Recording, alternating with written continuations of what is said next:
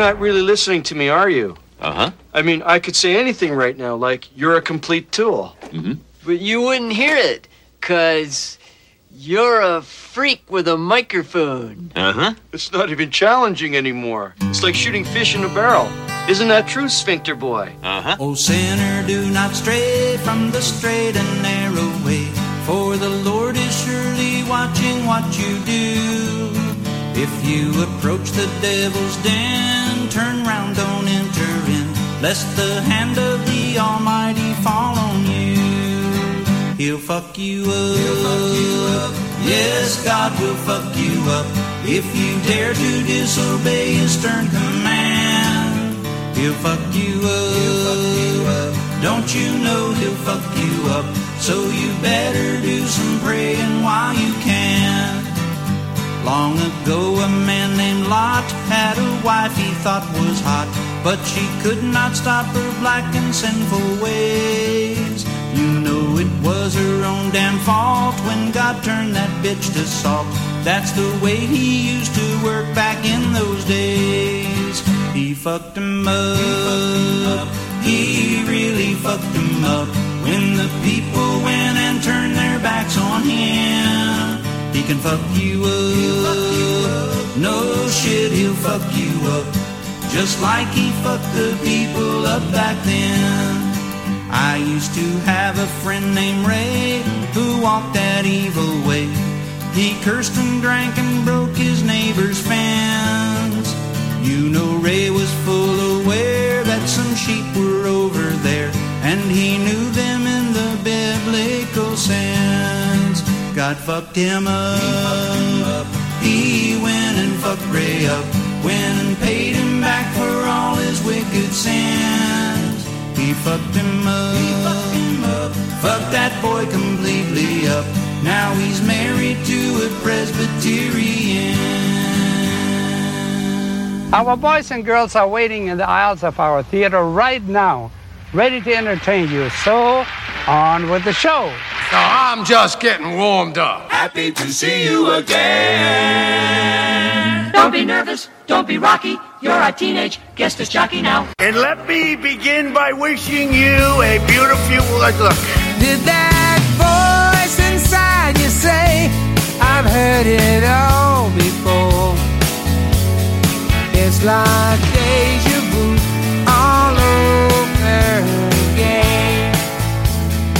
It is Wednesday, September 6th, 2023, and you are at JCOnTheLine.com. At the risk of sounding like an old Jewish man sitting on a park bench complaining about his recurring lumbago, I, I have a very, very close friend in St. Louis, and he's been having a lot of health issues.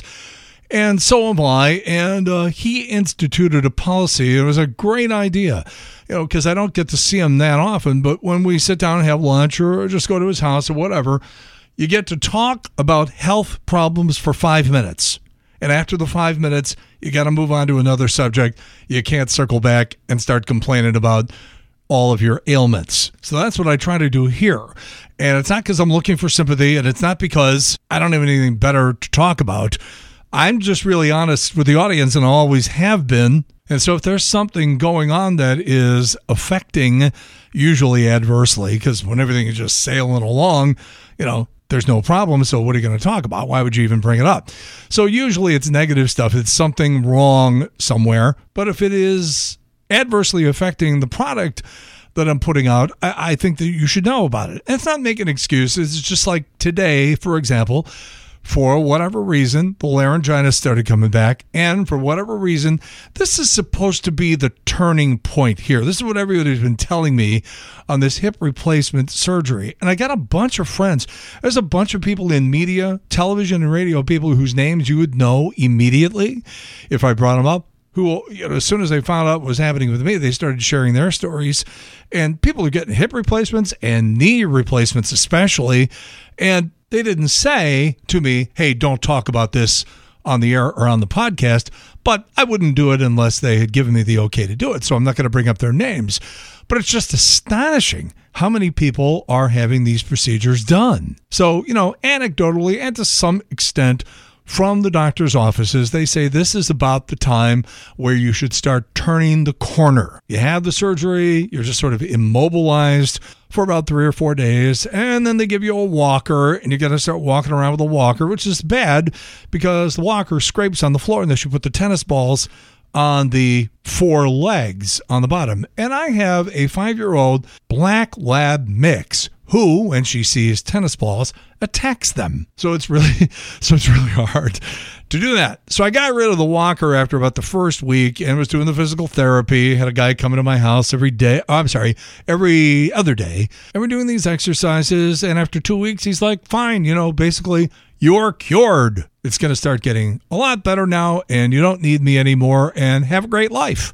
And so I shook his hand. He was out the door. And almost immediately thereafter, this thing started hurting even more. Today, for whatever reason, today, for whatever reason, this thing is throbbing. And I've already gone to the heavy duty painkiller. Now I try to stay off that stuff because we all know the story about Oxycontin and oxycodone. And that's what they gave me. And trust me, I needed it. Okay. But what you try to do is you try to wean yourself off of it as early as possible because the stuff ain't no damn good.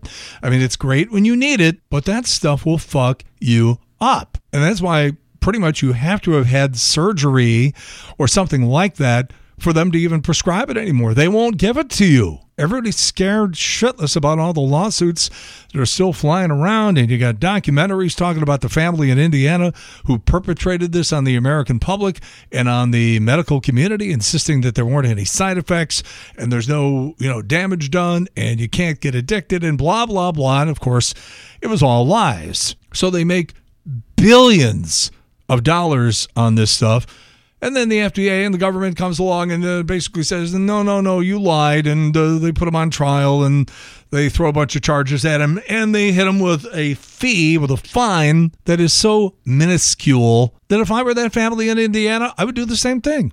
I'd say, what's the worst thing's going to happen? I mean, if I had no soul, I would say, yeah, sell as much of this shit as we can. Government's going to eventually come along and fine us. It will be a drop in the bucket compared to what we made here. And then we live happily ever after, which is pretty much how the story did go. So now, like I said, the doctors are very, very reticent. Well, it's not even reticent. They won't give it to you unless you've had some sort of surgery. And it's got to be pretty much a major surgery, and a hip replacement pretty much is that. By the way, with some uh, close friends, I just was sharing the x ray of the before and after of the hip. And the x ray comes out, you know, very detailed. I mean, you can see everything, including my junk.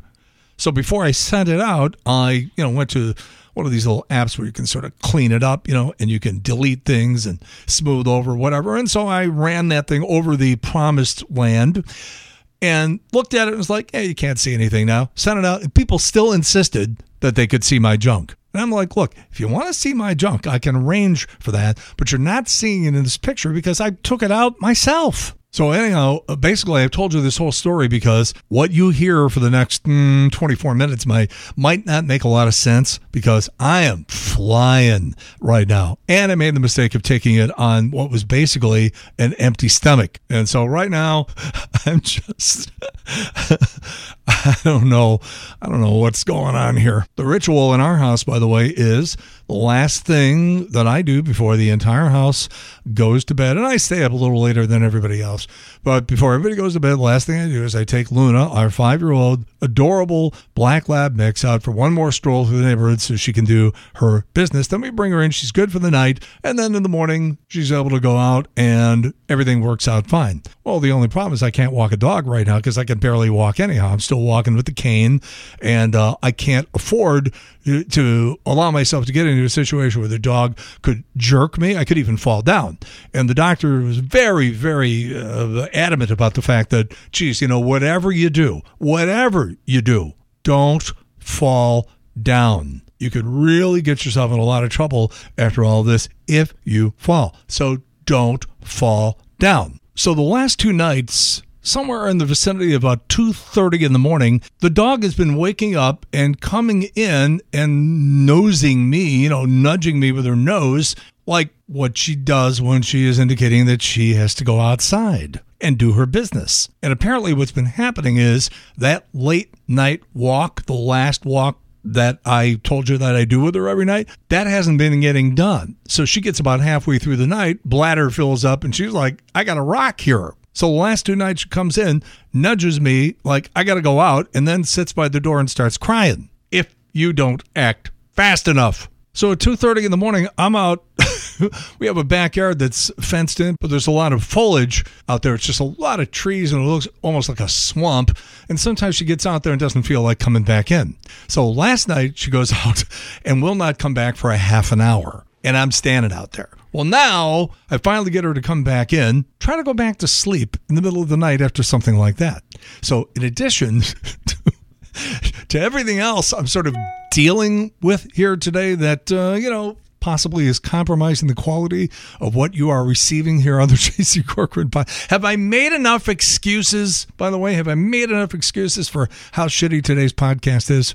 The reason they tell you you can't drive for you know two, three weeks, four weeks, some in some cases after a major surgery is not because of any medical issue. Really, it's because they know that they've given you these atomic painkillers that your depth perception and your attentiveness and all sorts of things, certainly your reaction time, which is sort of important when you're driving, are going to be compromised. And they don't want to be the one to be sitting in a courtroom going, "Yeah, I." gave him the oxycodone and I didn't tell him he can't drive and he got in an accident and ran over a school bus and now it's my ass. The reason you can't drive after these major surgeries is because you still got this stuff in your system and it will fuck up your driving. The other thing you can't do is get in a pool, and that I can understand because there's a lot of you know chemicals in pools and a lot of bacterial things, and you got the chlorine and everything, and you got a fresh wound from the incision. Actually, two wounds because one is where they actually do the surgery, and the other one is where they put the camera in,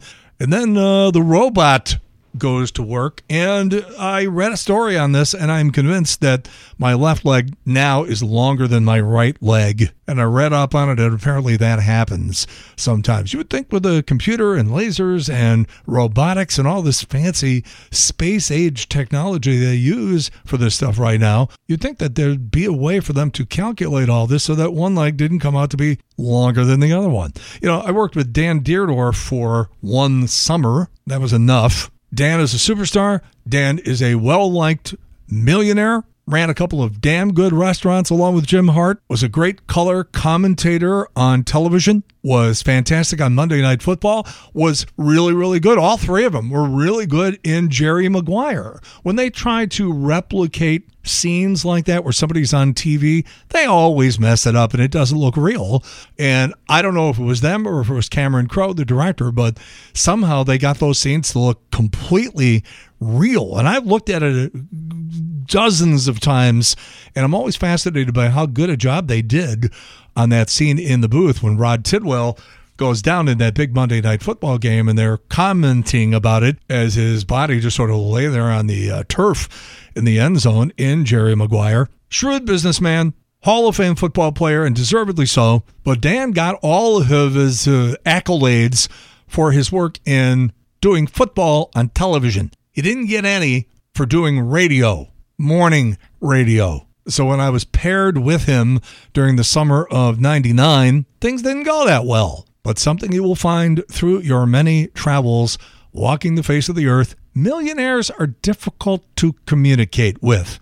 And I'll leave it at that. But Dan had had so many surgeries on his legs and his knees and everything like that, that for a period of time, there was a two inch differential between his left leg and his right leg. And when he walked, he had to walk almost like cocking from one side to the other while also moving forward. And it looked painful. It's my understanding that he eventually got that fixed. So the question becomes how do they fix it? Do they shorten the longer leg to make it even with the shorter one? Or do they put something in the shorter leg to make it longer so that it evens out? I don't know the answer. Sounds too painful to even think about anymore. On Monday, we'll be coming up to the anniversary of 9 11. I've talked about this before. It angers some people, but I don't think we should be doing what we do every 9 11. If you're in some sort of uh, adversarial relationship with another person or another group, and you win some and you lose sometimes. Sometimes they get the best of you, sometimes you get the best of them. It's just an ongoing process, and you think to yourself, "This is apparently what it's going to take to, uh, you know, be in this competition, whether it's business or sports or really sort of anything where competition takes place." Well, the last thing you want your adversary to know is that they were successful in damaging you. Like, oh shit, he really got me that time. The last thing you want to do is let anybody know that, let alone the guy who's responsible for it. So, why then, every 9 11, do we stand out there and remind the people who attacked us how great a job they did? We're still crying about it. I'm not saying that there's not honest emotion. I'm not saying that there's not any reason to be sad. I'm not saying that, uh, you know, celebrations of life or just uh, something memorializing what happened, all those things are fine. But that's where the line should be drawn because otherwise, what are you doing? You're just reminding your adversaries what a great job they did. And why do you want to do that? You know, I do a podcast every Monday through Thursday. And uh, what I think I'm going to do this week and also because you've been cheated on the podcast because of the laryngitis and the other issues that I've been having health wise and haven't been able to really do it. Um, I'm thinking about on Friday maybe going back and playing back the entire 9 11 coverage. It was me, it was Brian McKenna, it was Karen Kelly, and we were in the studio. It was like any other Tuesday morning. And just before 8 o'clock St. Louis time, we're sitting there talking to Fernando Vina, second baseman for the Cardinals, as we did every Tuesday morning. And that's when all hell broke loose. And the job that Brian and Karen did on that date, and the way the radio station just basically said, "Look, we're leaving you guys on the air." So we went on the air at 5:30 that morning. We didn't get off the air until two that afternoon. Somebody finally brought in some pizza or something like that because we hadn't eaten either. So you know, people were thinking that day. They were using their brains. And the contribution that Karen and Brian made allowed me the freedom to do what I do. And so the coverage was damn good.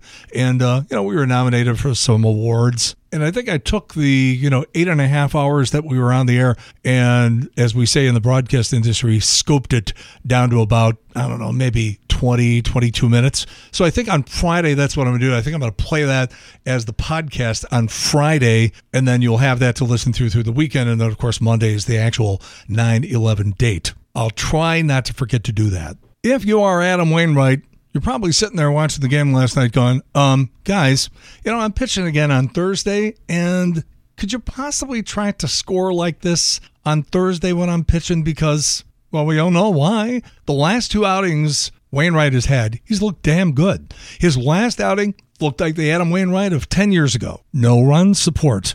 No run support. And the start he made before that, that was pretty darn good too. So maybe he's found it again, but uh, you'll find something in covering sports, and that is when you are on a team that scores nothing, you rarely win.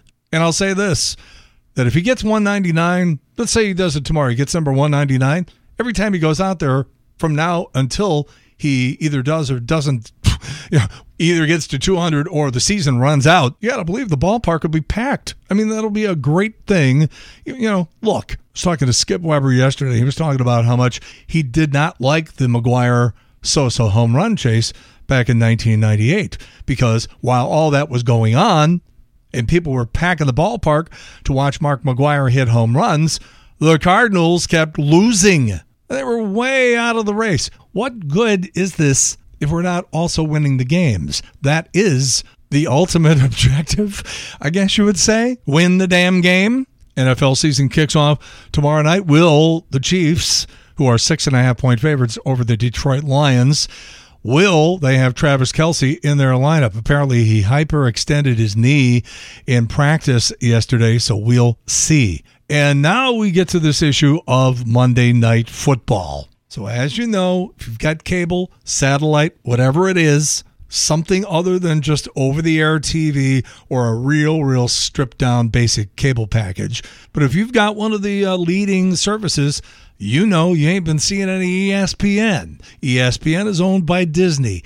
Disney also owns a bunch of other cable channels. And if you've been paying attention at all, you know, you haven't been seeing ESPN the last couple of weeks because they're in another one of those disputes. And we talked about this a little bit yesterday, but uh, I read a long story online about this yesterday, and it really filled in a lot of the blanks. And it also opened up a total Pandora's box here because there are basically three kinds of work stoppages strikes. First one is the worst one.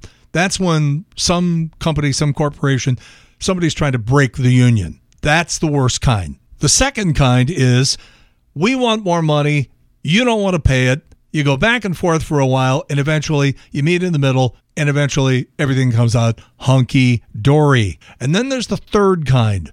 And even though I've already identified that first one where they're trying to break the union as the worst one, I don't know. I'm starting to think that maybe this is even worse than that. And that is when people are all sitting around and both sides are refusing to speak to one another because either one or both of the sides believe that the system, that the overall system that they've been using to operate with is broken and needs to be thrown out and replaced.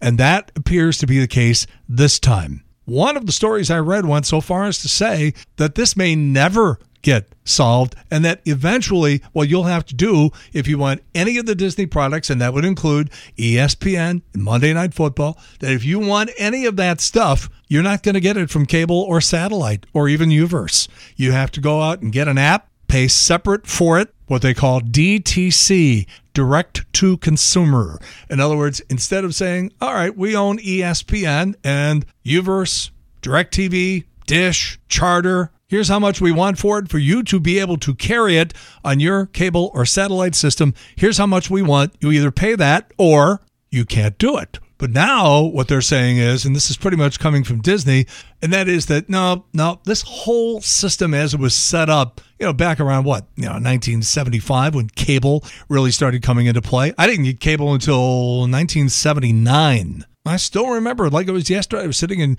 my lovely garden apartment in Grand Rapids, Michigan. Garden apartment, special secret code for basement. But it was a nice apartment, and I was, uh, you know, getting a steady paycheck, and I was like, I can afford cable now. This is great. And so you get HBO, and you're sitting there watching George Carlin and Robert Klein and some movies. If you're up really, really late at night, they're showing movies with nudity. You know, like this is the coolest thing in the world. I'm sitting on my own couch in my own apartment watching nude women on television. My television. Is this a great country or what? But then as cable started to expand, they come up with this nutty idea that, okay, you have to buy packages.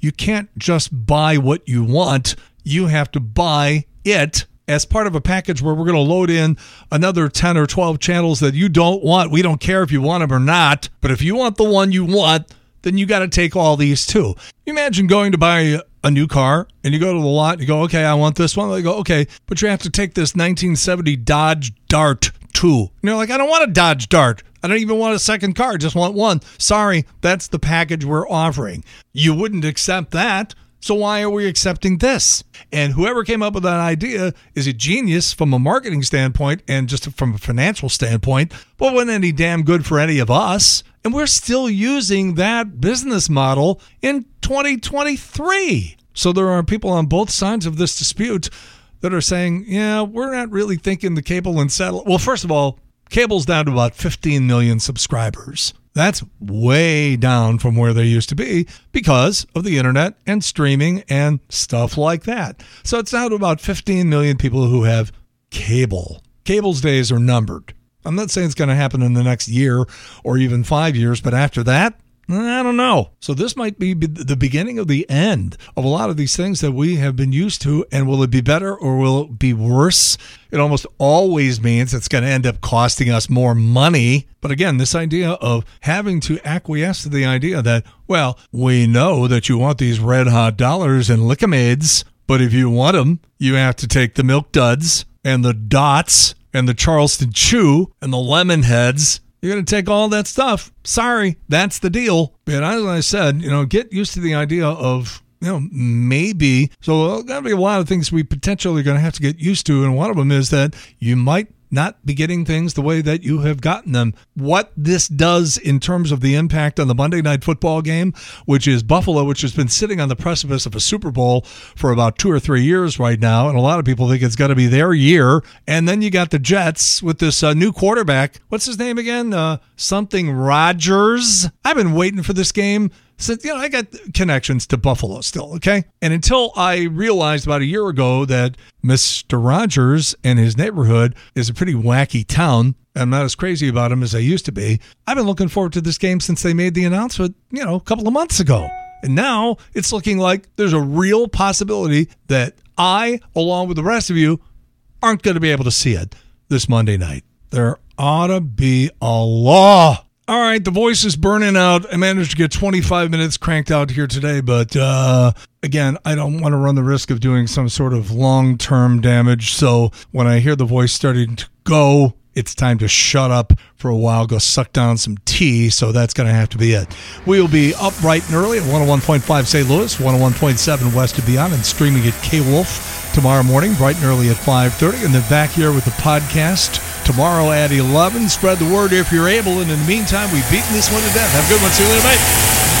The JC Corcoran Podcast.